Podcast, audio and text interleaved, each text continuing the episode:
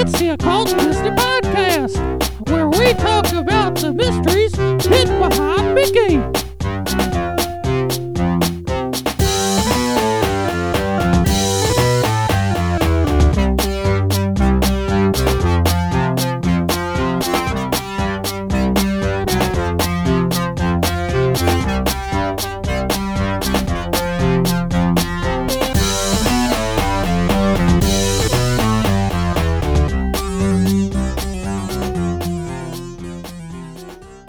Welcome to the Occult Disney Podcast, where we take a look at animated Disney classics and try to find the secrets hidden behind the mouse. I'm just going to say that I'm going to say that a different way every week, I think, and you know we'll see which one You'll- sticks. We'll land end. on something good, yeah. Yeah. Uh, this is Matt here. Joining me as always is Thomas Gorens, the Paranoid American. How Thank are you. you? I'm I'm great, and I'm happy to talk about what used to be my favorite movie. Oh, okay, cool. Uh, well, let's let talk a little bit about where this one is on your radar. Um, for me, I think I remember like getting off VHS in the mid '80s and and liking it quite well, and then that video store closing and not being able to find this movie for like a really long time. So, Really? um, in fact, the next time I remember watching it was about six or seven, oh God, no, almost 10 years ago when my daughter was about three, four, and I was just like, okay, you know, let's not watch Dora the Explorer. Let's watch some proper, you know, classic animated films. Although I will say, um, watching Dora the Explorer at like 6 p.m., like drinking a beer is kind of fun. Have you picked up any any uh um special like phrases or extra skills from that show exclusively? um, I don't know. I run around going hola a lot, you know, my, my that, wife. that so counts. yeah, yeah, Technically, yeah. that makes you uh multilingual.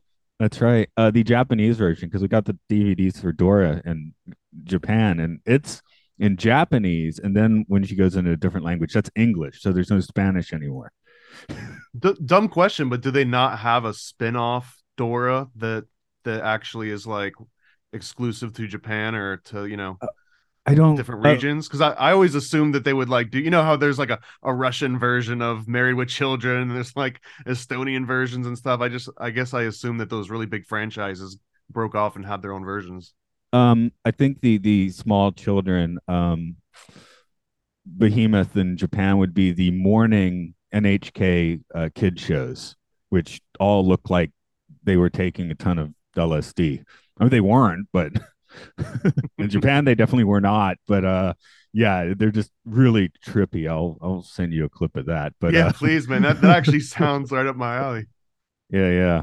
Uh, Inai and I Ba is one of them, which is like peekaboo. And the other ones, is like, it's been running on Japanese television for like 60, 70 years. It's just like, you know, sing along with mom, or that's the translation of the show. So, you've, you've piqued my interest we might have to do an episode just on that one inch, just talking about, you know, like not quite mind control, but they do, they have a dance on with this show. It's uh, this giant dog and a little girl, and the little girl always changes every year as the girls age out, right?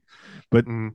Each time they have a new girl, they have like a song and a dance, and you'll just see like two and three year olds in Japan. They have like memorized like you know every step of this dance, and are doing it in front of the TV and stuff. So you know, talking about, I mean, it doesn't seem like nefarious mind control, but it definitely is mind control of a certain, uh, of a certain. well i mean in in uh, like NLP terms it would be anchoring in some ways uh and just like patterning where you just kind of like rehearse the same thing over and over but i mean little kids love you know repeating dances right isn't that like one of the the most classic things for little kids to do yeah, I'm just watching it, thinking, man, I couldn't memorize that dance, but I, I guess you're, you know, you're. you never i mean you open mind. you clearly haven't uh hit the top leaderboards on ddr No, when I when I do when I dance, I look like Gran, uh, Groucho Marx, basically. So I can do Groucho Marx dancing. That's about it.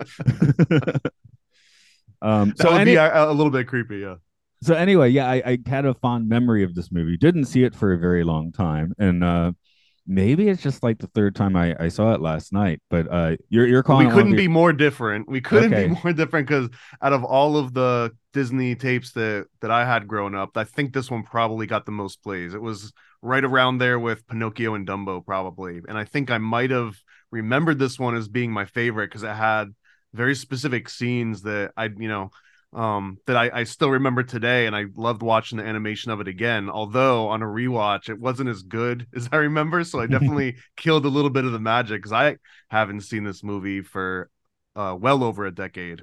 Um, so it was kind of cool going back and revisiting it, and you know, seeing where maybe it was greater or worse than some of the other ones that we've seen already. Uh, it's actually really fun watching them all in order like this and seeing the progression because it's it's messing with my, m- nostalgia for sure. yeah, I, I, another thing, um, I guess because of the way the video boxes looked, I guess a, a clamshell with the you know mm-hmm. white box and like the red and orange stripes. I'll be curious how close I was. And it's got like that. that puffy touch to it too. That's got yeah, like yeah. tactile so I couldn't find this. I mean, if you want to talk about programming, that that whole package and the exclusivity of it, and like literally that little puffy feeling where it's it feels different than just grabbing like a a hard pointy square. I mean, have you ever stepped or, or like kind of gotten hit by the the very corner of a VHS box? um, like those things will hurt you. You know what I mean? It's like yeah, yeah. only a few steps away from a, a big Lego.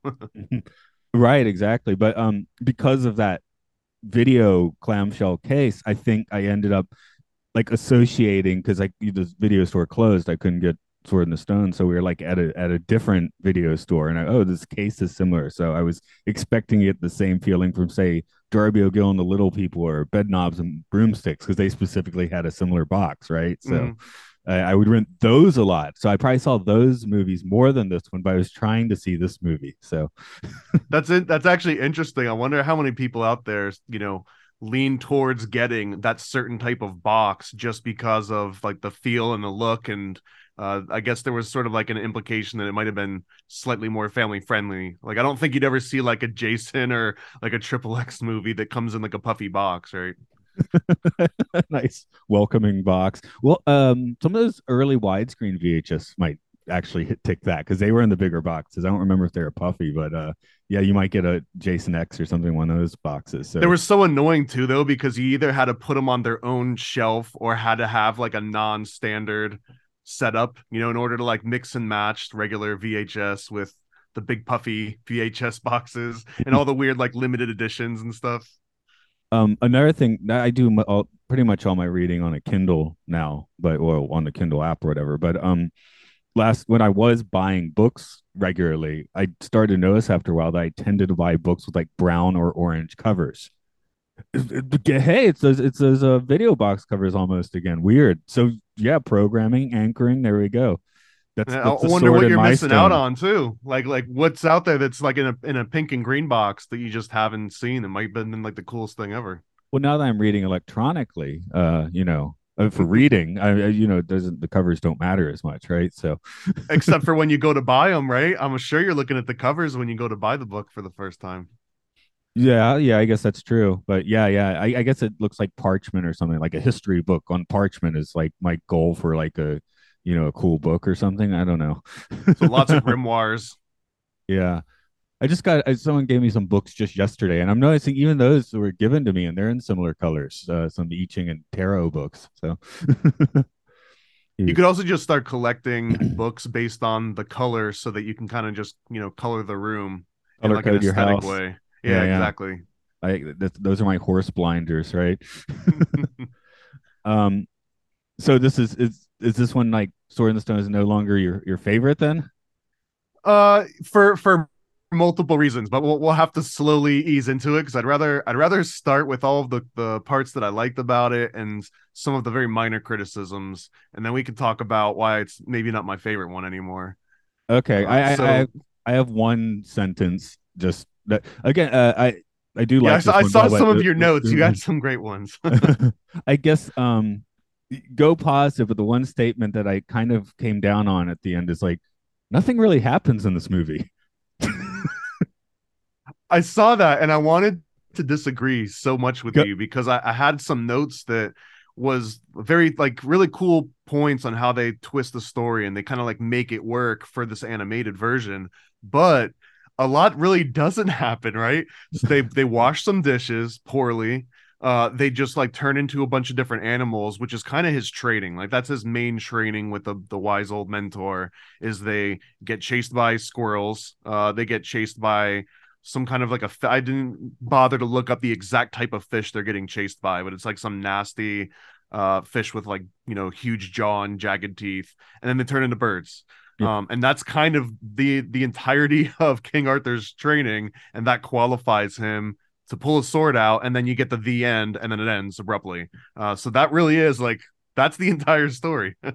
yeah, yeah. So I now in this case, like I know in some of the earlier films, I was like, man, they're really padding out for time.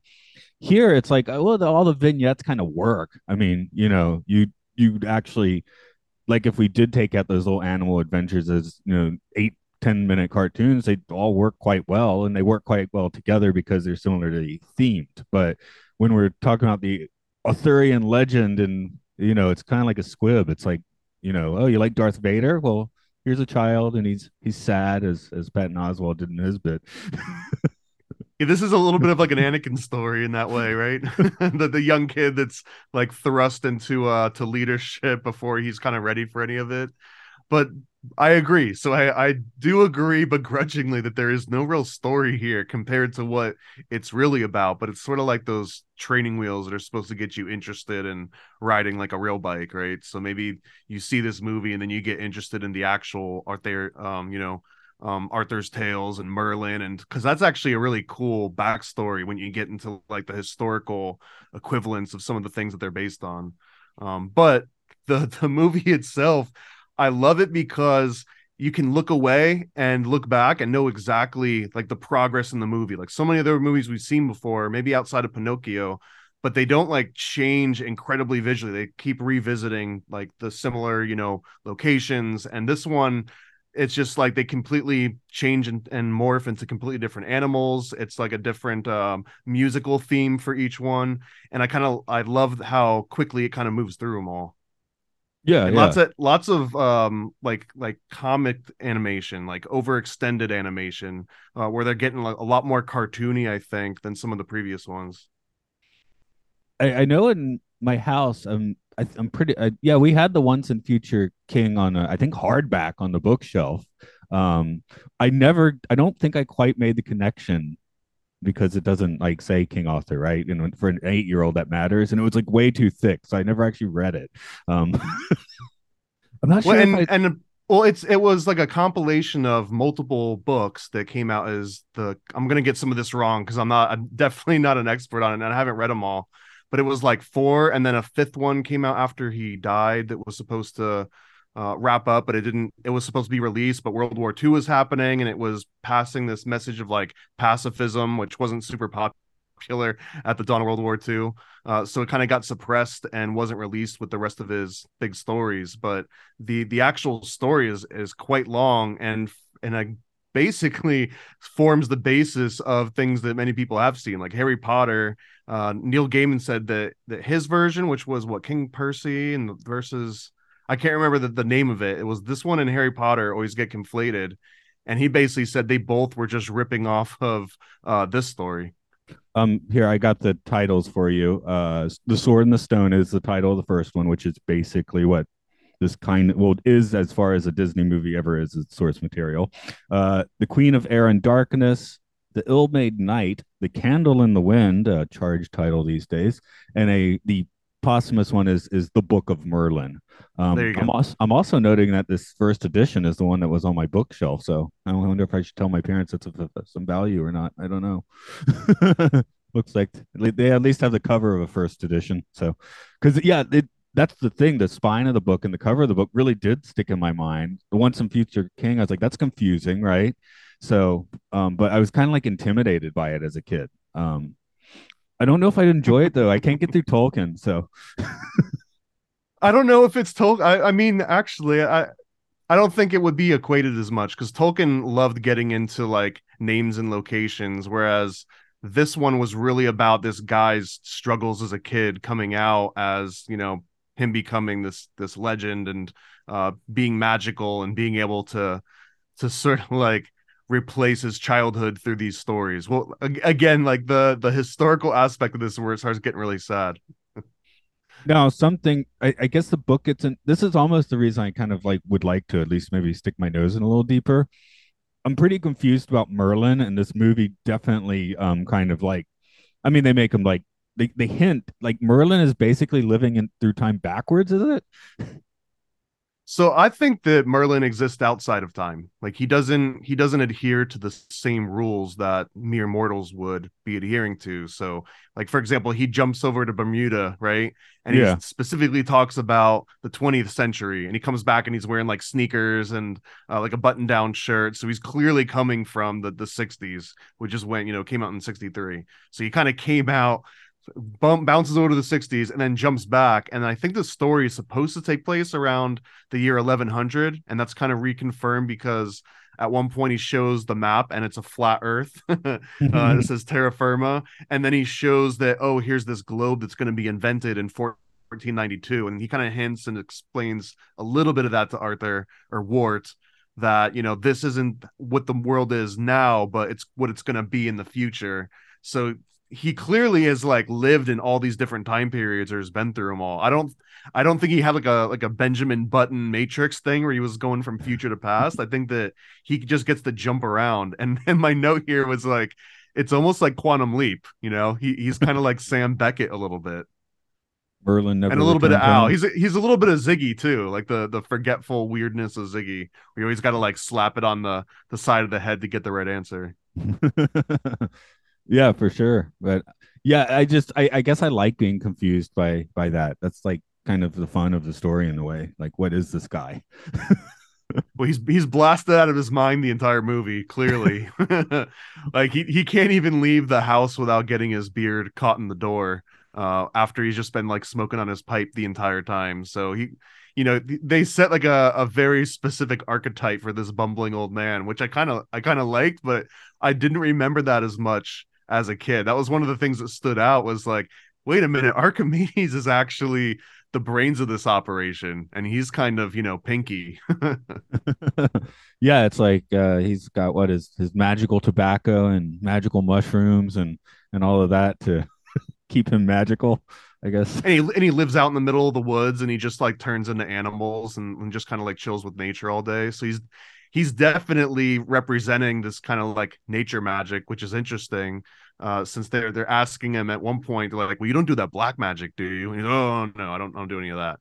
Uh, but clearly i mean some of the things that he does in this movie i would assume would would be black magic. Like Yeah. he turns in he turns into a german and essentially could have killed somebody which feels to me like black magic. Yeah, he's a you know a tool is a tool, so you you can on a dime, I guess, use it a different way, right? So I so I didn't believe him there. I think that was just to make sure that he didn't die because they probably would have killed him uh, on site if you admit to being a black magician. Uh, although they also seem kind of scared of him, even though the the strangest thing that he did to the dad was made it snow on him, and that was enough to to scare him off. Yeah, yeah, they they did. Yeah, they're those are quite forgettable characters, aren't they? I mean, you you know, like uh Wart or Arthur and Merlin and Archimedes all stick in your head quite well, and the uh the the gingers just kind of pop in and out. they don't get a lot of screen time and also it, it's a it's, it's interesting because there's almost like a fight over who gets to be the dad uh originally and first it, they're talking about how arthur pendragon is like an adopted orphan and that you know he's just looking after him um but he's not like his real dad. And then merlin is basically stepping in and trying to be that that father figure uh, which is kind of there's like some creepy connotations to that i think. But the old, but, the and old- they also old represent obviously the like the smart versus the bronze thing, right? So like the redheads are like the brawny knights, and that represents you know strength and brute force, and and as they say, like you know predators and searching for prey, and then um, Merlin is kind of like this effeminate, you know, intellectual, time traveling, artistic guy. So it's this constant battle between, you know, are you going to pursue these like lofty magical arts or are you going to go and, and work into manual labor? And that's sort of like the other context behind all of that. but the climactic moment of him uh getting the sword is just dumb luck. I mean, he's just running through the alley like, oh, I gotta find a sword, right? I mean, there's no Well, I mean, it, but if you if you follow the premise of the movie, it's not dumb luck because when it first starts, Merlin already knows like where this kid's at and what he's going through at that moment. Like, you know, like when they're shooting the arrow and they miss and he has to run into the woods. Like Merlin already knows all these things are happening, which again is I couldn't not think of Quantum Leap because Quantum Leap, they go back into the past, but they already know what's supposed to happen and they just have to like make sure that the certain milestones actually happen in order to get that final outcome as it is in the history books. So it almost feels like maybe Merlin's been through this a few times and this might just be, you know, try number 50 something for him. So it it might not be like this very specific linear past. I think that he's got that kind of ability that he can you know try this over and over again which makes even more sense when he like hops over Bermuda. He might have like went all the way back and restarted to before they met again and then we see the movie as arthur's ready for that you know sword in the stone. But the point being is that the entire movie it's all about merlin directing him towards the exact events that need to happen in order for him to pull that sword out which is a big plot gap in, in my opinion because he's not ready for it like this kid is way underqualified but uh, but i feel like it was architected in that way and maybe Yeah, I'm yeah, just yeah. giving too much credit to Merlin because he's got a sick beard. That's why he's um giving a a almost literal crash course. And not now you're making me think like how many iterations of this did Wart meet horrible deaths as an animal, you know? Because all of the animal adventures seem quite dangerous. Well, and they also pick like very, very fragile sorts of uh, ecosystems in order to to prove themselves, right? Like they don't they don't immediately turn into elephants and then figure out the natural predator for that, and they don't turn into some kind of animals that would get hunted by humans. That would have been interesting if if his brother ends up hunting and like killing Merlin. That would have been a little bit more engaging. But yeah, it's the animals they they choose to turn into is weird, especially when you look at the backs story of the author uh, which again i'm going to keep teasing some of these little notes but he he ends up in real life moving out into the woods and kind of becoming like this feral you know woodsman or at least he he wanted to be. Um and it didn't go so well for him but he wanted to train hawks. And and rewatching some of these scenes where the hawk is this big predator that's ta- taking out the prey in real life version that the actual author of this would have been absolutely massacring those little squirrels you know day in and day out because he was training this hawk to go out and hunt. So you know the the actual predator in one of these sequences is a hawk in the sky. So it was just a, a interesting dichotomy there.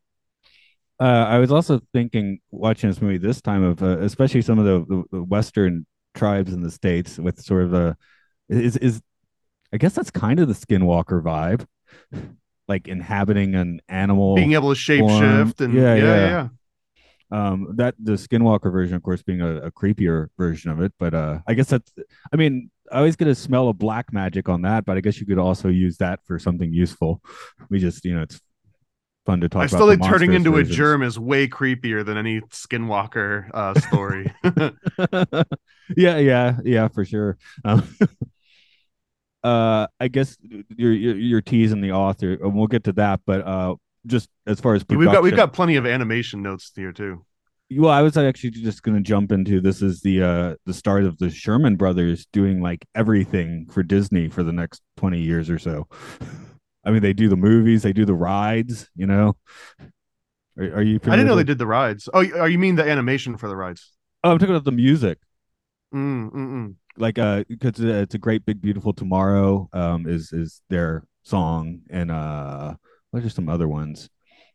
And uh, yeah they do this they're they, i think they do a lot of the music for the jungle book for aristocats and and so on. So they become a pretty notable part of disney for uh, about 20 years from this point on. So, so one of my favorite songs, uh, I had to look up the lyrics because I swear that what I was hearing was not the same as what was posted um, on some of like the TV scripts, and I had to, to I had to re-listen to it a few times and then resource some of them. But some of the the audio for it, it's uh, you see my boy, it's nature's way. Upon the weak, the strong ones prey. The human life, it's all so cruel. The strong will try and conquer you and that is what you must expect unless you use your intellect. So that story right there, I mean, that I think fits the author so well, but also it was such a like a weird dark sequence, the way that they sing it, and he's kind of like like humming them to himself. It's at the very tail end, and technically that little um some of those little quotes are after like the quote unquote song ends, and it be, turns into like movie dialogue, and that's why I wasn't finding it in all these different lyric source and TV script because it would always like end at the end of the song and then not show this extra little bit. But I just thought that that was uh uniquely dark and uh insightful. Mumbling universal truths i i suppose. Um well let, let's i guess let's talk about the the author a little bit because uh i'm not particularly familiar. I actually had to make i, I had to check. I was wondering if th meant that it was because you know like a, a lot of female writers would use initials to mask the fact that they were female. But yeah this is tim so that that's not a, a lady yeah, and I didn't know a whole lot about him either. Uh, it was just a, a, name that I'd heard before because of you know, um, just sort of like history trivia. And looking into him, it was this weird recurring theme that keeps coming up. And I'm not even going to go into like the the intricate details, but he essentially was an old dude that became very fond of a young boy and developed affections to him. Uh, and then he it got to a point where it became creepy, and the the kid and his mom sort of like cut off contact with him and it was this kid named Zed, I guess. And it kind of like haunted him for the rest of his life and it and it ostracized him and he felt that he couldn't develop regular uh, relationships with people and this is why he kind of turned to nature he ended up getting the hawk that went horribly uh, well for him or it went horrible for him because he didn't know how to train a hawk he i guess he overfed it a little bit because uh, he just kept trying to treat it so that he would bond. And I guess in order to actually train a hawk, you kind of have to starve them a little bit and keep them in that fight or flight mode of, of survival. And then you become their only source of food for a while until you train them to hunt. Well, he skipped that part and just fed it all the time, thinking that it would become his friend. And it was just like, well, I don't need you. I'm full all the time. Like, what what good are you for? And it just flew away one day, and and that was the end of it. And he wrote a book about it. Um, but but it's interesting because I guess as an early age he got ridiculed and bullied, and it um it just like completely devastated him. I guess he he just felt withdrawn from society, and he had some quotes out there about how he was more afraid of humans than of God, or like I'm paraphrasing that a, a little bit. Uh, but that this experience of him just going through school and being bullied and tormented just absolutely shaped his entire view of the world. And this is where the roots of this story really come from. And the, the creepy connotation here is that if you look rewatch the, the movie with this backstory in mind it's about this old dude that lives in the middle of the woods that creeps up on a little kid and takes him away from his family and wants to become the father figure because he sees this spark in him and that you know he puts his all into everything. And if only i can turn him in the right direction then he'll be able to you know pull this sword from the stone and if you want to get into the occult symbolism, pulling a sword from the stone is essentially removing the active masculine aspect of something from the passive feminine aspect. So he wants this little kid to go out and remove the sword, you know, from this passive stone, which it's it's super weird and and it ruined the movie a little bit for me. well, I think we've been finding on this podcast the more whimsical the original author, the more disturbing their history gets. Well, and and not just that, there's an extra level to this particular movie, and I and I hope I'm not just like reading into that and then seeing it, you know, like predictive programming myself into into seeing things that aren't there. But it seems like they do lean into that archetype a little bit in in a few of the dialogues and just like the things that uh, they say. But maybe there's just something inherently weird in uh, in Western culture, at least, about old dudes that are unrelated to young kids and you know seeking them out and wanting to be the mentor like actively to the point where they're like actually no i'd rather kind of just fight and be a squire and wash dishes. I don't really want to do all this weird nature stuff. And it's like no no no trust me like this is the right way. I don't know. There's there's a the very weird aspect of that watching it as an adult with with the the backstory of all that. Well yeah i mean this movie was on such a, a, a simmer because this was one of the ones that was on the, like they were thinking of doing it before World War II and you know had to go off to the war films instead and this got greatly delayed but it showed up at kind of a you know this is actually a pretty solid time in I guess American society for this because they the musical Camelot was 1960, so that was on people's minds. You know, the Kennedy um, presidency was was seen as Camelot too, so this it was a good time, I guess, for this legend to hit. Although, yeah, I and mean, he got to see all of it too in his lifetime. He got to see all of these reproductions, or, or a great number of them at least. They didn't show this one in the woods, did they? No. I, I did see he died on a, a boat on a lecture tour, so he did leave the uh, forest sometimes apparently. Oh yeah, well, well, again, he sucked at it. You know, he it was it was less of a Walden experience of like I want to rely on myself, and it was more of I just hate people so much. He was such a, a misanthrope that he just wanted to become a recluse, but then realized that he never developed like all of the survival skills that it takes to become a full-on recluse. So he, he you know, he ended up dying on a cruise ship, I believe. Uh, yeah, that's, of, that's like a heart I attack. saw. yeah. So so yeah, he he clearly didn't. uh, The life wasn't cut out for him. He uh he moved it out. He fattened up a hawk that ran away, and then he wrote a sad book about how much he sucked at training hawks, and then went back into society. Okay. Yeah. But yeah, it's just then you get the, the weird leching, which is just like, eh, that doesn't that doesn't sound fun. Um one of the uh, let's see what I got. Merlin is so high. Um Merlin is a shade away from dementia. Uh what, what what do you got for me? I guess we're, reading weird notes at the moment. Uh, well, honestly, the the difference between being a magician and having dementia might be a, quite of a blurred line, you know, because to any outside observer here, and and you had a note that that was interesting that his magic has no power over you if you don't actually believe in it, right? Yeah, that's he kind of mentions that, like if uh, especially when he's you know I guess taunting the the the father and the uh, surrogate brother, that he's like, well, they if you don't believe this, it's not going to happen. But that is notable because uh, you know just how you see your own reality, and if if you're not willing to accept those sorts of things, you're not going to see that sort of thing. But but well, I guess in that context, in that exact context that you just laid out, what would be the difference between dementia and just like a shared hallucination? Uh, it would just be the difference of you you don't see the same thing, but the second that you agree with it, if you can also see it, then it's almost like a contagious form of dementia, which in itself might be like the big battle scene, right, where they're changing into different animals, or even when Arthur and him turn into squirrels and the fish and the birds maybe that's all just him putting him under spells. Um and and again it might be maybe arthur wanders into this old dude's shed in the middle of the woods. He offers him a drink and a, and a smoke or maybe just the contact high and the rest of the movie is just a dream sequence. Yeah, it's kind of like a like a weird twist of the Carlos Castaneda Don Juan sort of vibe, where Carla, you know, keeps stumbling into Don Juan's, uh, well, in, in the desert in this case, and uh, you know, having to fight the uh, not fight, but get past the guardian of the threshold sort of stuff. I mean, that, that's kind of what we're seeing here, I guess. Th- that's an interesting one too i remember on a on a tangent for that that when i read it i completely read it as a fictional account that might have been inspired by you know real life experiences but there was a, a slightly um small little uproar where apparently it was originally written and professed to be like a 100% accurate story. And then it came out later it was like oh yeah it was actually you know just kind of like a, a story story not like a biographical account. Um i don't know if you ever if you ever heard any of that.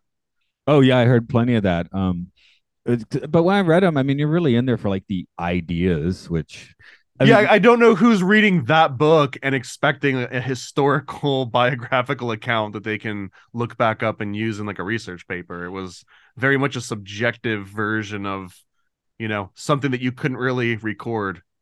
I think it was being pushed as uh maybe anthropological. So people in that discipline were not particularly happy. Okay, yeah, just kind of like filling in the gaps. Like, oh yeah, there was a shaman dude and he he had like a bone through his nose and he gave me a mushroom. Yeah. So I mean, maybe he was just, you know, Carlos might have just been getting high in the desert and trying to put a nice narrative on it. So, but uh, yes, if you're looking from like a you know academia anthropological perspective, he's he's definitely committing some some sins there. I mean, on that same note, you know, is there any anything wrong with portraying Merlin as just having like this pointy hat and a gown? That that almost feels like shoehorning Merlin into a very specific uh, type of practice and culture that he might not have originally been part of. Yeah, but this I think this is the first image that comes to mind now when people say Merlin. I, I know there was like a BBC Merlin show like 10 years ago that I didn't see, and I think they, you know, went and had him look maybe young. I think it's like young Merlin or something. But uh that's actually a, a great point with the little pointy hat and the and you know the long wizard beard and even the glasses. Um, but the the old man Merlin with that pointy hat, it does get established very early on by Disney. And I and I wonder too if you want to go back into the programming aspect, right? It's almost like there would be a fight for who can decide what these um, evergreen, everlasting characters that are gonna, you know, possibly last for hundreds of years beyond this.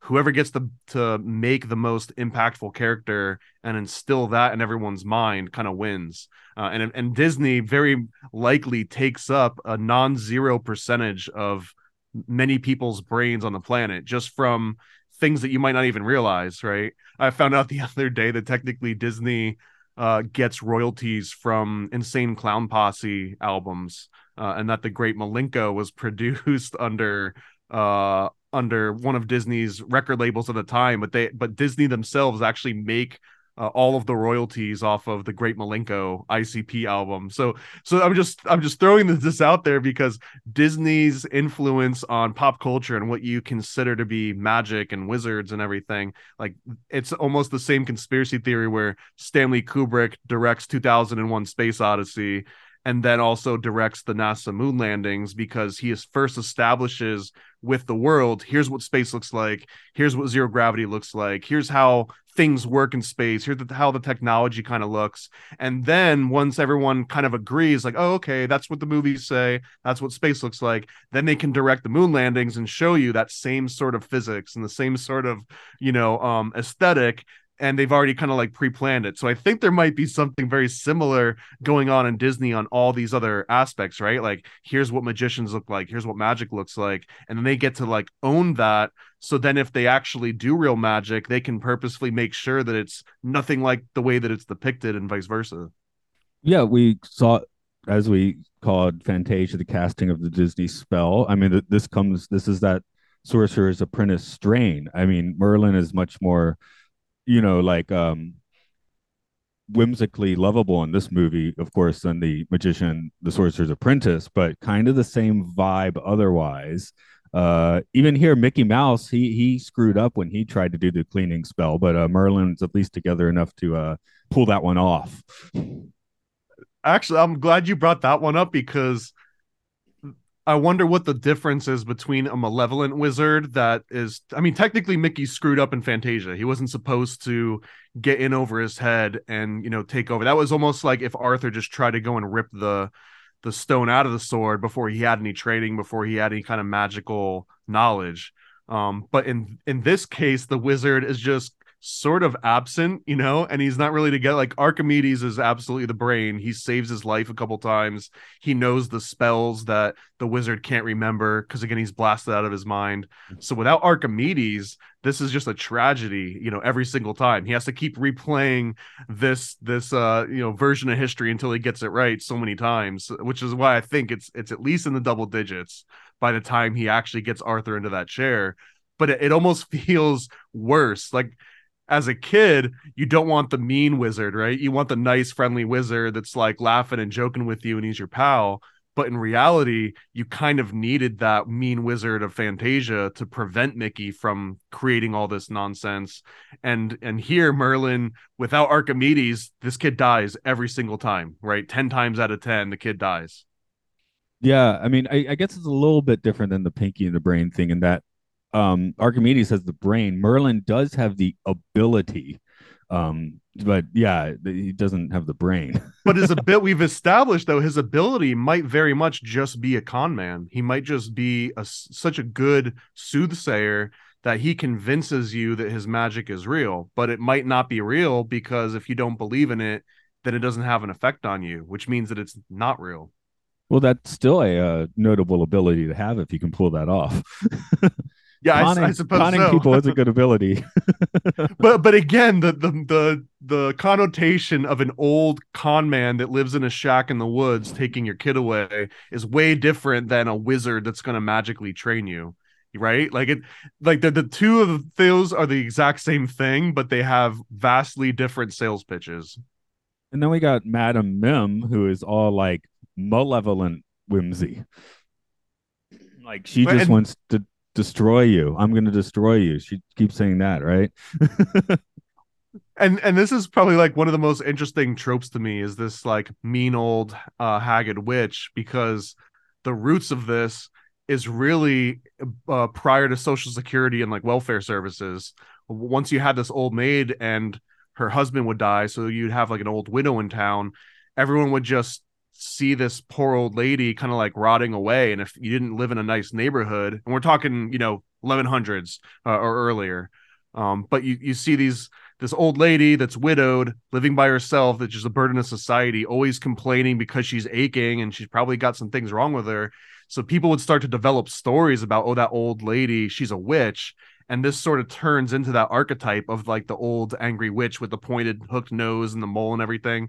Because the more that you denigrate these, you know, your aging population, it's so much easier to avoid them or think that you know they've brought this old age and all of the ailments on themselves because of all the black magic they've done over a lifetime.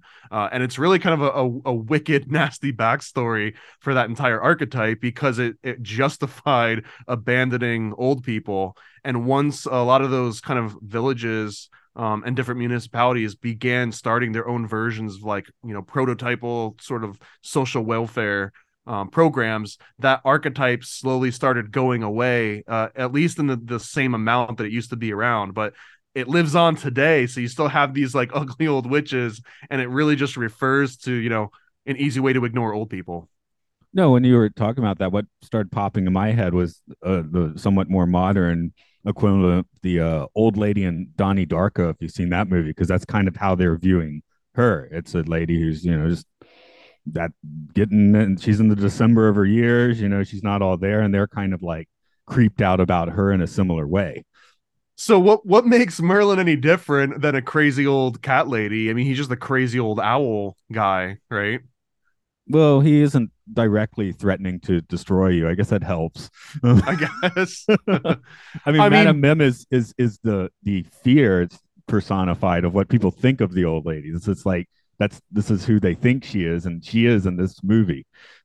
but it but at least you know what you're getting into uh with merlin he just cons you into death right he just cons you into like you know turn into a fish and swim with me all you got to do is believe and then you immediately get eaten because his owl was asleep and didn't wake up at the exact right time uh so i still again i think in practical sense uh, at least mim would give you a better chance of survival than merlin would Hey, sucker puncher. if you, if you need to.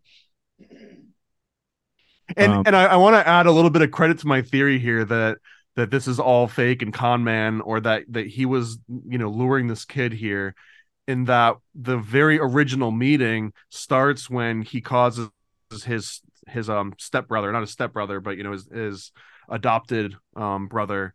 He sh- causes him to shoot the arrow out in the middle of the woods. I don't know if you've ever shot arrows into woods before but if it leaves your sight like you're not finding that arrow ever again uh, it would it would take such a long time to find it. And he just runs into the woods and immediately sees it, which makes me feel like the wizard had put these arrows, you know, like a little like breadcrumbs, the same way that you know, almost a reverse Hansel and Gretel, where he was leading this kid into his his hut.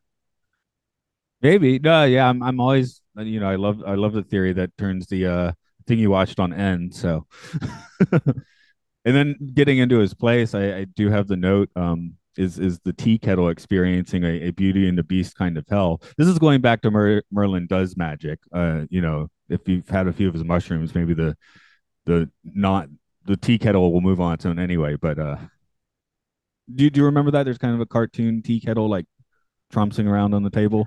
I'm try- I'm trying to remember a little bit. I don't remember that exact scene. No, is is this when they're doing the the washing scene? No, this is right at the beginning when he first goes to Merlin's hut. Okay, I, I believe. Yeah. Actually, well, Yeah, no, I'm not sure. Okay. Anyway, I just I just started thinking of Beauty and the Beast, which is a movie I haven't seen yet, by the way. So Uh, you mean ever? ever. That's that's one I just always skipped. Um How did you skip that? That was that was peak '90s, wasn't it? It was like '96 or something. Uh, I think it was like 91 or 9. It was a little earlier than that. Yeah, that's right in the Disney thing. I think I just didn't like the song and I was 12 years old and that'll keep you out, right? I don't like the Yeah, I guess so. I guess so. I, I don't know. I, I feel like I didn't get to make my own movie watching decisions until I was at least 13. I don't know if I was making my decisions at 12 yet.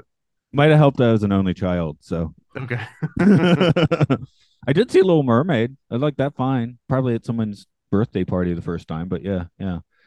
By Aladdin, I think I knew to go see them in a theater. So Well, I mean, Beauty and the Beast also, once you start applying it to practical reality, has lots of very strange uh, connotations to it for sure. Oh, recent, and re- recently I have a friend that just you know hates that movie because of uh finds it dark, like you know, like the concept of it so dark. He's like, "Ah, I don't like that one. So I mean, the the morals that it teaches are kind of horrendous, right? The the actual story that you take to heart. yeah, yeah. So uh, Stockholm syndrome, the movie, I guess. I don't know. but, Although uh, I'm really I'm I'm very pleased at the TV series that came out. I think it was also either the late 80s or early 90s with called Linda Beast. Hamilton.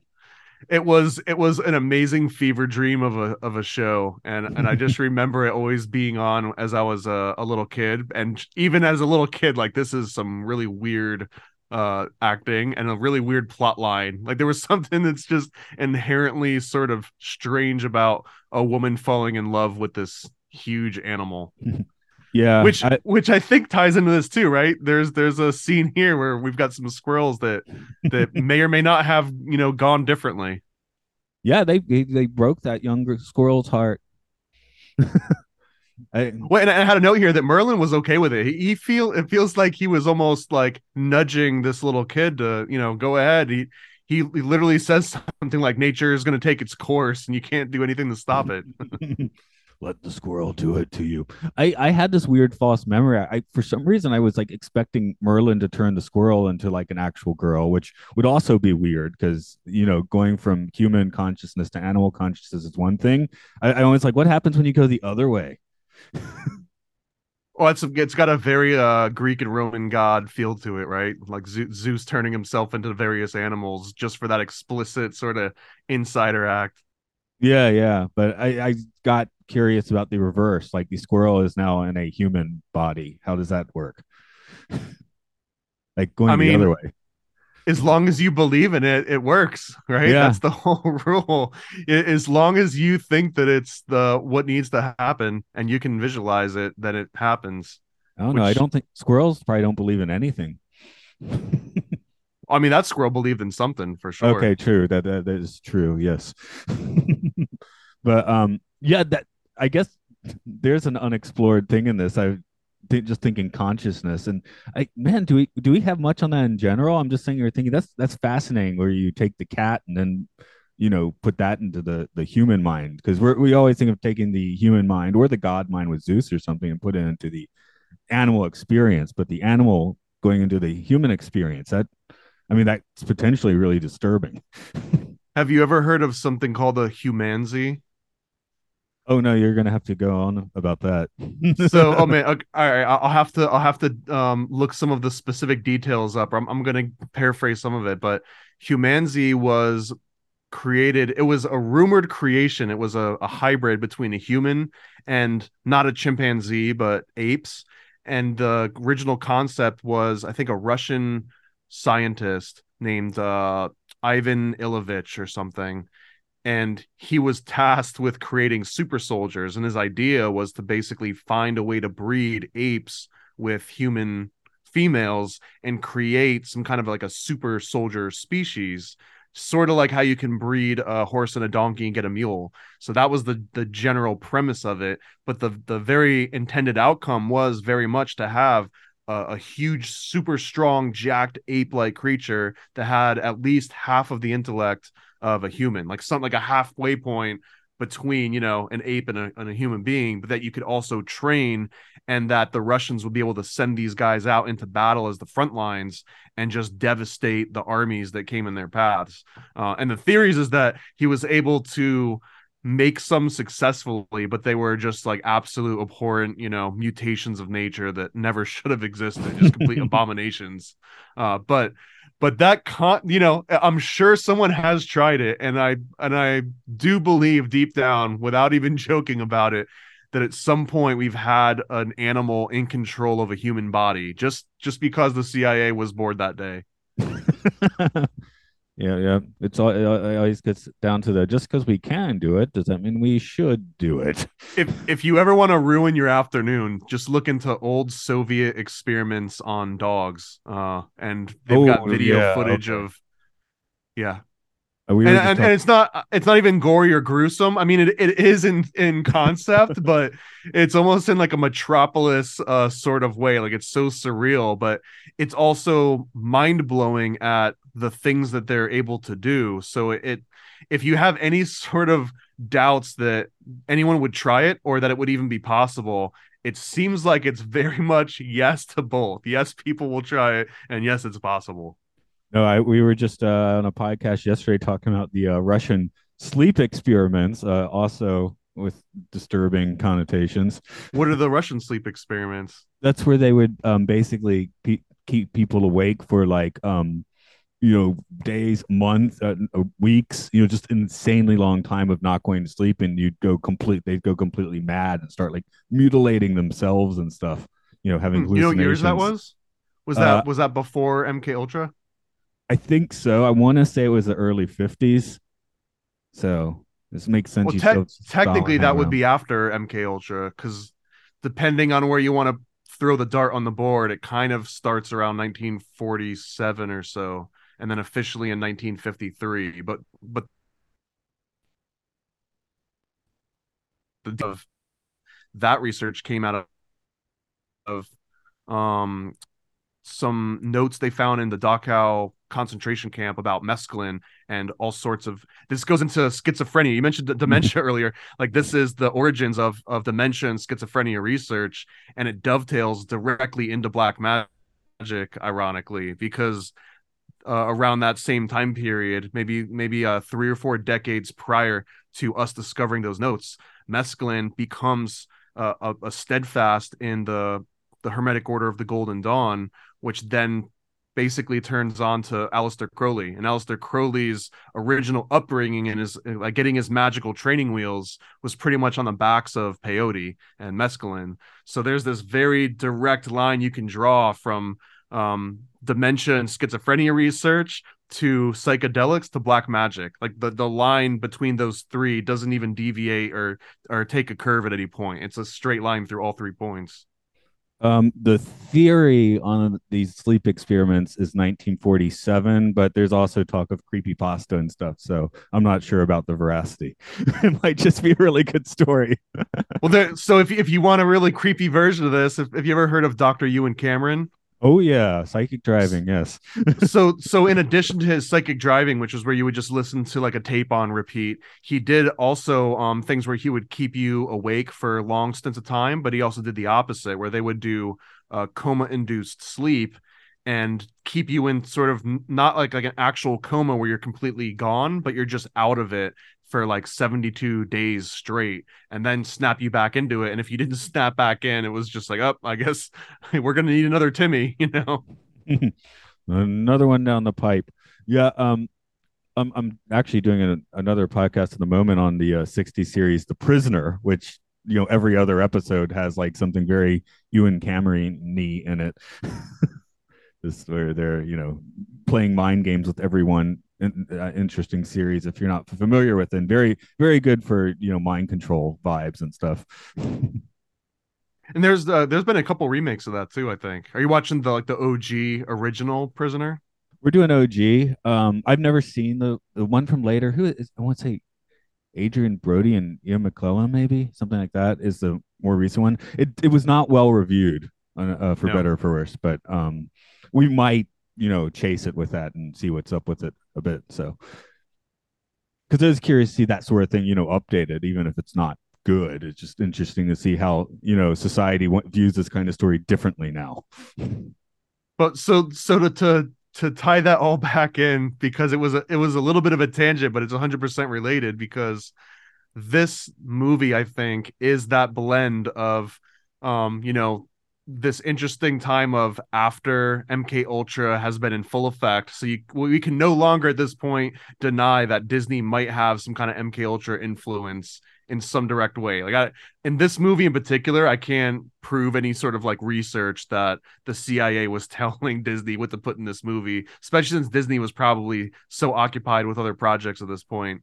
Um, but it's it's like MK Ultra has been around for 15 years at the bare minimum at this point and the concept of predictive programming is not new. And at this point they've also mentioned uh Alice in Wonderland programming in in CIA training manuals talking about giving people psychedelics and keeping them into these crazy and I think we went into that in Alice in Wonderland episode.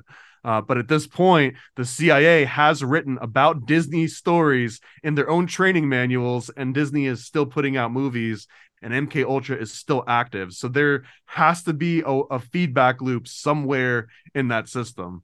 Um, I, I don't know if there's ever been an, an, exposed CIA agent that was also like working in the animation department, uh, but I, I feel like they were out there. It, they just kept it under good wraps. I mean, they at least had their toe in the in the uh, pool before because uh, it's pre MK Ultra, but during the war, Disney was making government films, some of them classified. So, you know, when you're giving classified stuff, I guess you're gonna, you, you have classified information now. You can find a lot of those too in like the the I think they call the Prelinger archives, um, which is a whole collection of old commercials and shows, and some of them include declassified sort of top secret presentations back then. So you can actually find um, some of the ones that Disney helped produce uh, on I think archive.org if you look for them.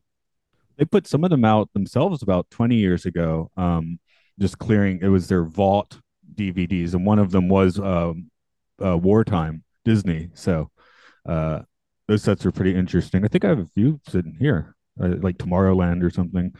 But yeah, yeah, yeah.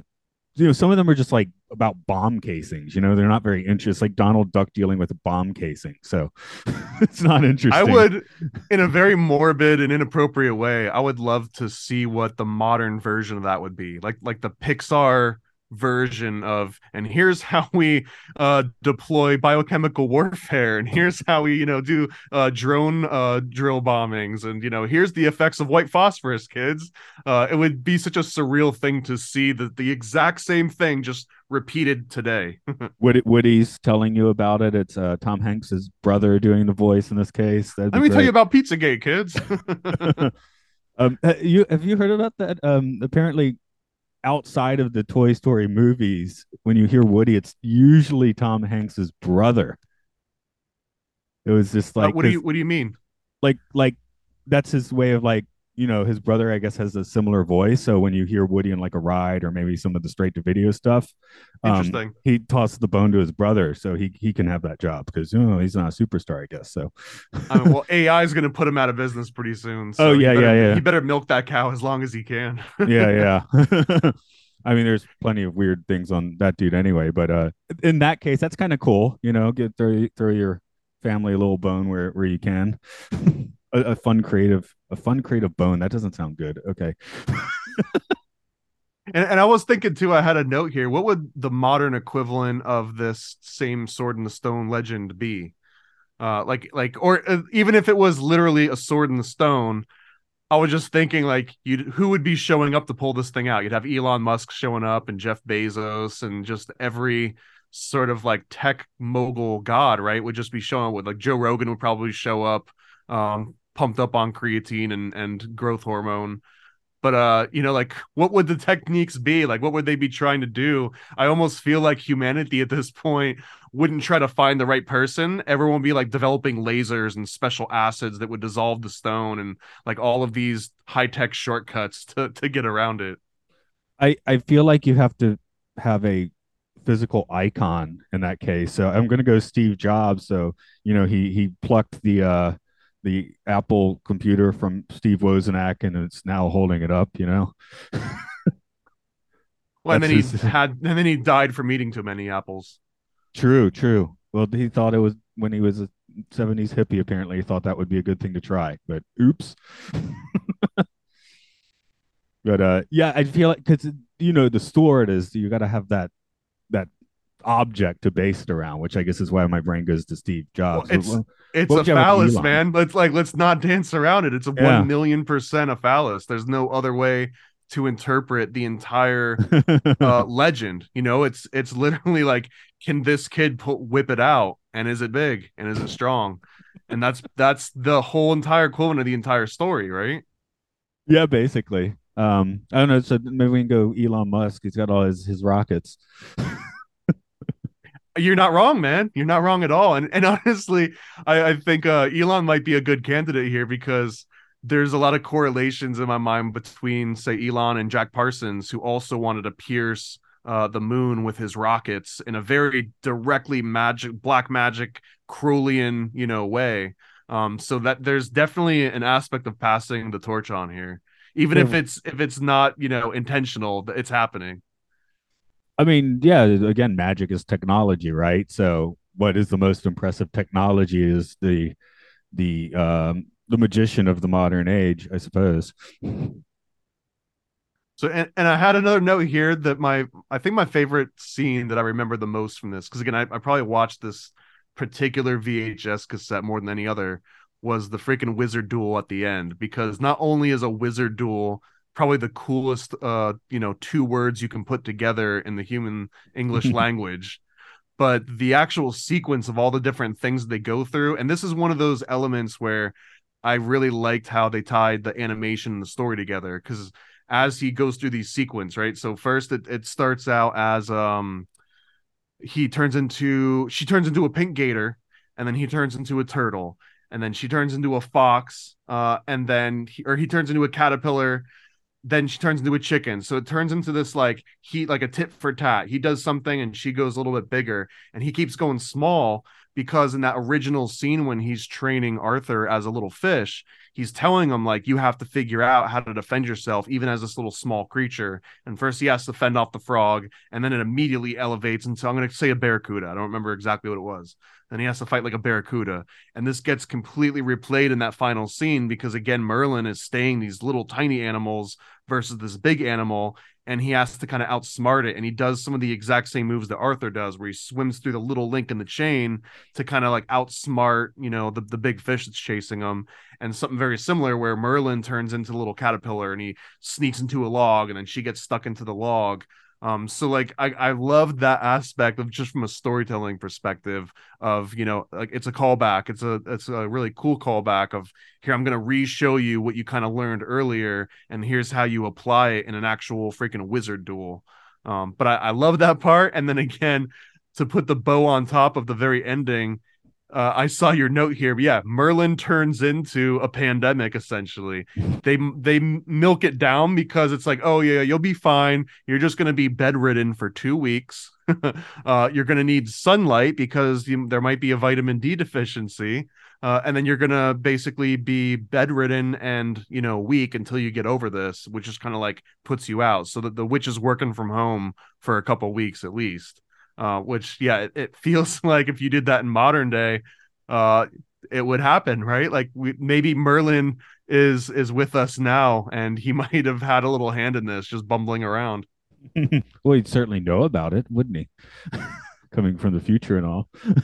And since he's got that quantum leap dynamic where he can like replay and know how things need to happen in order for that to happen, there there's almost like that God paradox, right? Like if you're uh, omnipotent and you still allow it to happen, and you're omniscient as well, then you're kind of part of the system, right? So Merlin, in that way, is is sharing some of the responsibility for every tragedy that has ever happened uh, in history since 1100 based on the premise this movie sets up.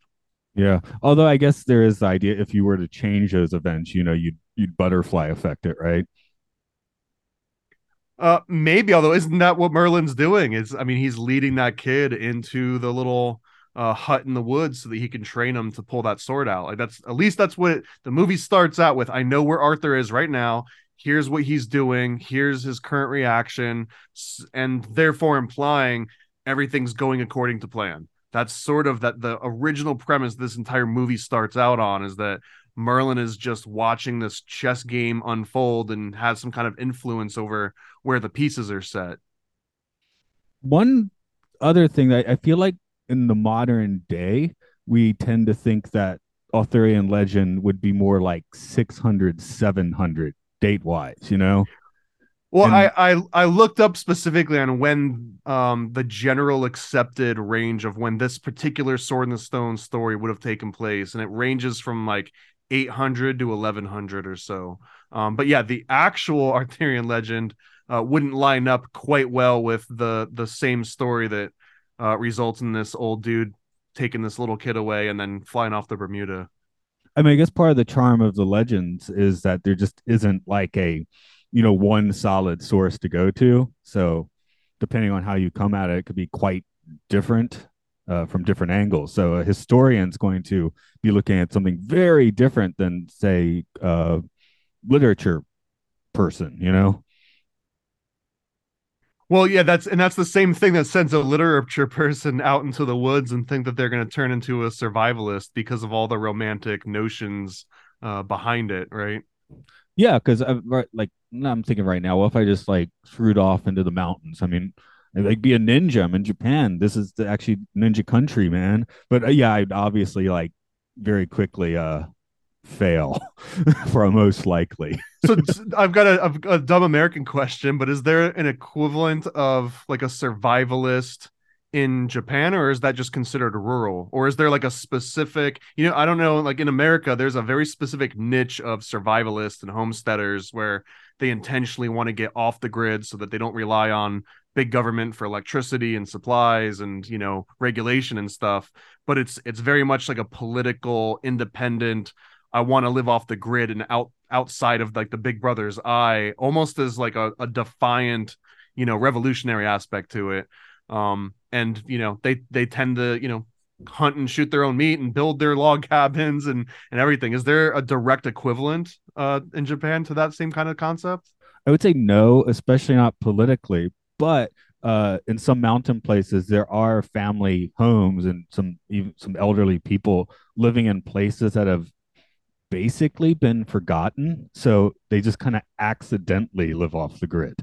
I- I guess that's part of Okay, an aging society. You start you know as the population gets older you start forgetting about certain places. The kids stop visiting and, and showing off all the new technology. So there's there's some places out in Japan where the last time they've seen a phone was like the old Nokia brick, and they haven't seen a new one since. Yeah, for sure. I mean, uh, there's probably stores where you can go buy one. just it's like this family business that's just still there for some reason. And pop, mom, and pa are now 80 years old, and I don't know what they're doing. But So so I guess there's not some like an idea of you know I'm sick with modern technology in the modern world, and I'm just gonna turn into a homesteader. Like, is there that version anywhere? not really. I think it's uh, one thing, you know, like unless it's necessary, Japanese folks probably aren't going to share their opinions about much. like you don't really know what anyone's political opinions are.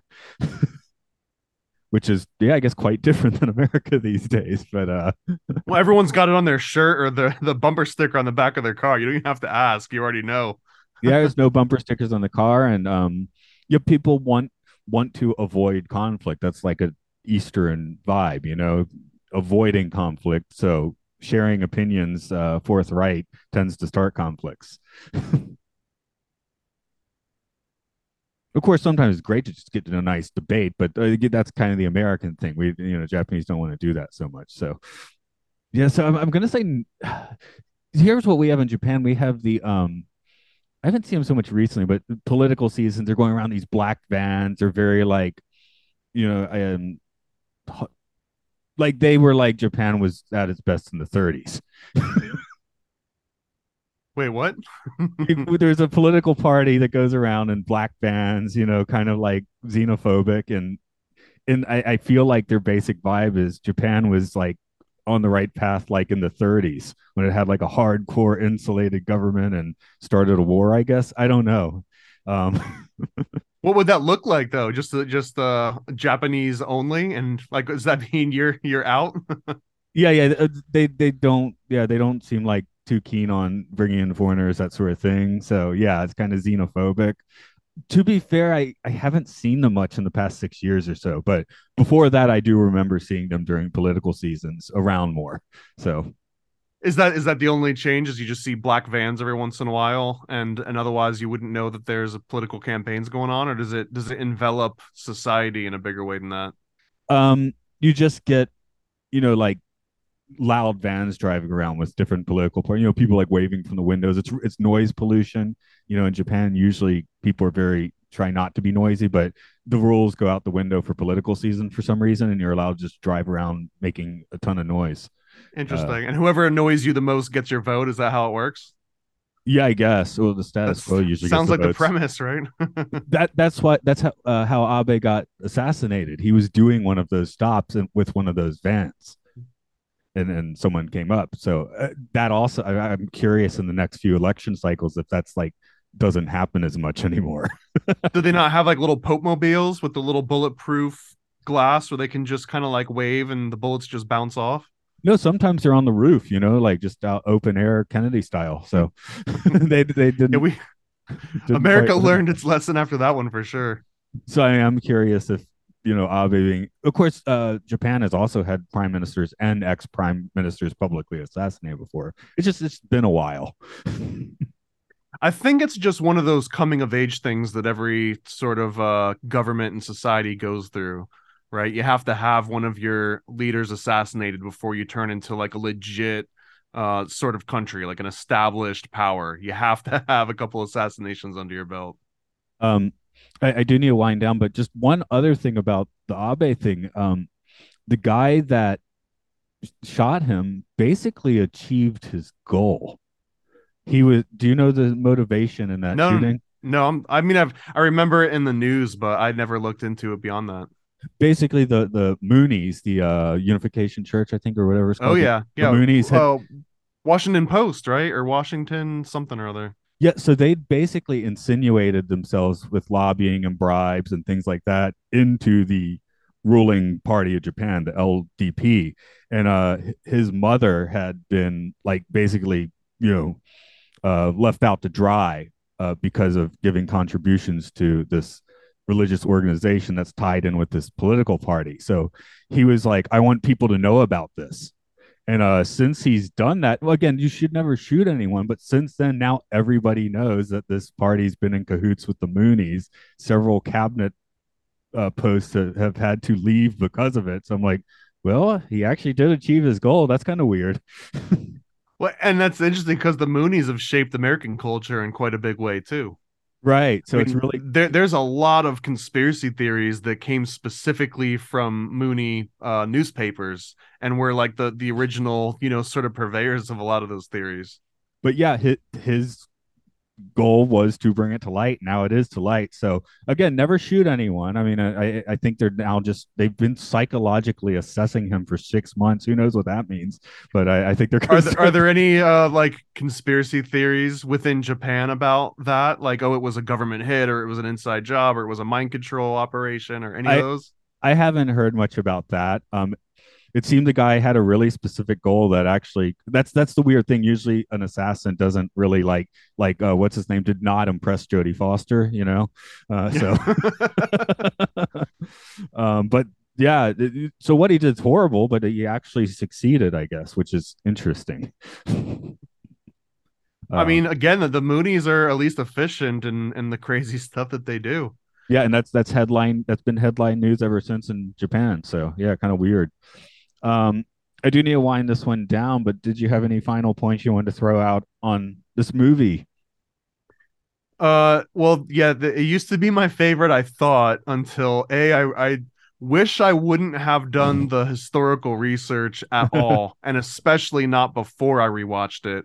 I really do wish I had just watched the movie first and then been like, oh, oh, this is interesting that there's these extra connotations. But again, it, now I, I'm never gonna be able to watch this movie again and not see this old dude luring a little kid into the woods. It's just the weirdest scene. And I again I, I really wish that I hadn't have, have gone through that experience because I feel like a little part of me died uh, in the process of doing that, and uh, I almost don't want to do any research into uh, Robin Hood. I want to just watch the movie, but I might still do that one. But man, if if if anyone ruins Robin Hood for me, I'm gonna be absolutely devastated by the next time we get to that. You could do it in the opposite order because I, I tell people we're not out to like destroy these movies because we're not. But yeah, we might have given I- this one a swift Again, this is my crotch. favorite love. I love this movie.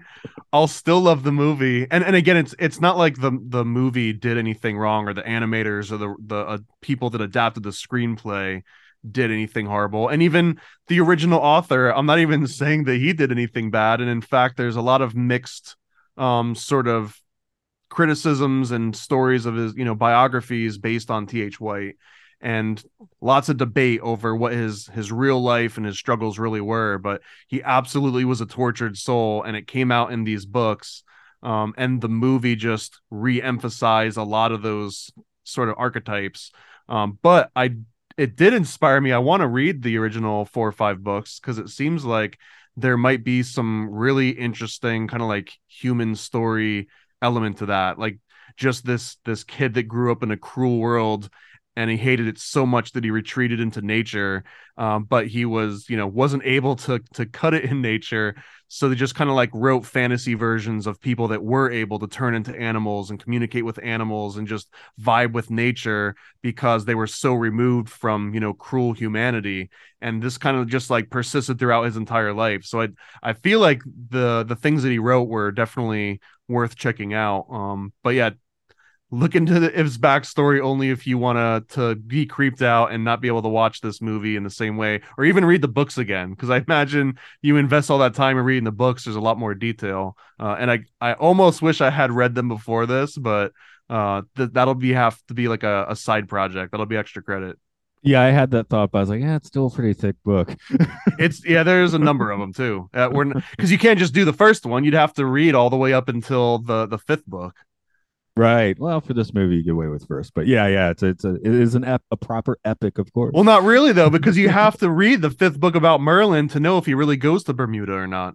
oh yeah, good point. Oh, this is the last one, Bermuda. Because Okay. again, if he lives in the future, then Merlin's story isn't, you know, set in just that first book. You'd have to read all of them and maybe even read them in reverse order based on your original theory, right? That he's actually living in reverse time where he starts in the future and works his way back to uh to Arthur.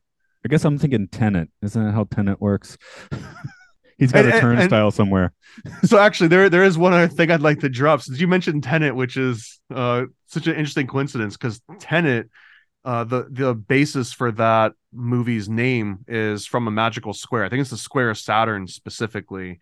Um and and the way that you create these little magical squares is making a little grid of the planet's number. So it would be like a six by six or a seven by seven, depending on what planet planet you go with.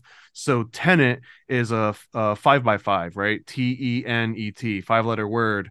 And the way that you can put it on this magical square, and I think it's called the also the Satori square, it might be. Um, and it's it's very related to this concept of abracadabra because abracadabra was a similar a similar magical incantation that took the form of a shape, but abracadabra was a triangle or like a little pyramid. And the way that you would write it is you would start with the whole word and then write under it and just keep removing one letter from it as you would go down, and it would be able to spell itself in in multiple ways that you would look at it. Um, and in this movie, they say uh, lot, and they say a couple other ones that are sort of similar, but those are all variations on abracadabra. So there's a, an interesting link between the word abracadabra and the word tenet and the concept that bridges both of those together, which is sort of this combination of magic and gematria and, and geometry. So maybe Robert Pattinson is our, is our modern, excuse me, our modern Merlin. I don't know. He's the one going backwards. I think. I it's been a while. I watched it once, and uh, it, you probably have to watch it twice, I guess. or yeah, four or five or six times. Yeah. Yeah. I've, I've got a few movie buff friends that are absolutely convinced that um, Tenet includes all sorts of esoteric information and th- that uh, like they're giving away, you know, sort of the recipe to all sorts of black magic in there. I haven't found it myself yet. You see, uh, for but me, maybe looking for that sort of thing in a Kubrick movie is like fun, but looking for an antenna just seems like it would be a headache. you're not wrong. Yeah, you're not wrong at all. I mean, the movie's fine, but um, I, I did, yeah, but I, It just seems like trying to crack that egg would be like more trouble than it's worth. I don't know. Well, so we're we're a ways away from getting to AI. I think AI was a Disney movie, wasn't it, or no? Uh, I'm not. Or it was it was. Spielberg. So probably, Oh, probably not. no, no, it wasn't. Um, Spielberg. He's but yeah talking Buddy. about uh kubrick and occultism and secrets the um i recently found out that the original screenplay for ai was vastly different than anything remotely close to what spielberg ended up doing with it. And you can find some of kubrick's original notes in his own archives in his little boxes. We have to like have some sort of a degree or you know like an actual research intent in order to get access to them uh, but the original notes for AI was just 100% occultism. It was like an alchemical workbook, essentially. Well, I guess Eyes Wide Shut achieved that to some degree anyway. So, I mean, yeah, there's a whole extra theory in there is that he didn't get to put his version out because he revealed too much of it. yeah, yeah, I, I love that that little bit. Like, there's 20 minutes more of the party that we don't see or something. That and it and it was shot in uh, the Rothschild Mansion, which is the same place that um, something called the Surreal Ball of 1970 something. They did it multiple times, and it was hosted. I think like their their guest um, invite was Salvador Dali at one point, but a lot of that movie was based on like those costume balls, and then mixed with a little, you know, the little kinky sex orgy part. Yeah, but yeah, that, that that that's its own can of worms, I guess. Um, I do need a shutter for today, but uh, this is late February, I believe. Anything you want to throw out there? Uh, yeah, just paranoidamerican.com. The new website is going great. I've got all of the comics now in digital form. So if you don't want to worry about shipping or figuring out uh, how to get it to, you know, your various countries. And by the way, we are shipping in Japan. So if you go on Amazon and search for Paranoid American, you should be able to find um, almost all of our our books uh, in English so far. Uh, but yeah, and the website, if you want to just download a version of a lot of our comics and books, so paranoidamerican.com, and we'll probably be doubling the amount of titles available by the end of this year. Uh, so lots, lots more of specific titles to share with you in the in the coming episodes. Um, as for me, I, I do all the podcasting here, of course. I call it Disney. Uh, we talk about sci-fi films at Matt and Luke's Sci-Fi Sanctuary, The Twilight Zone at uh, Time Enough podcast, and uh, I mentioned we're um, doing The Prisoner right now. So the name of that, uh, which several people people have given me weird looks when I tell them the name of that podcast, which is Imprisoned in Prison, an uh the Prisoner Prison Cast. So that's the name of that one. You should get that as a dot com. Yeah, yeah, probably. It might be Uh, available. Uh, you never know. It gets weird, and it's out already, so someone could have grabbed it. You know. okay, well, I'm gonna go uh, scuttle off into the woods and see if I can pull a stone out of a sword. Stone go- out of a sword. That's what I'm gonna do. Yeah. Go find a cute squirrel and and uh yeah, figure out what to do with it.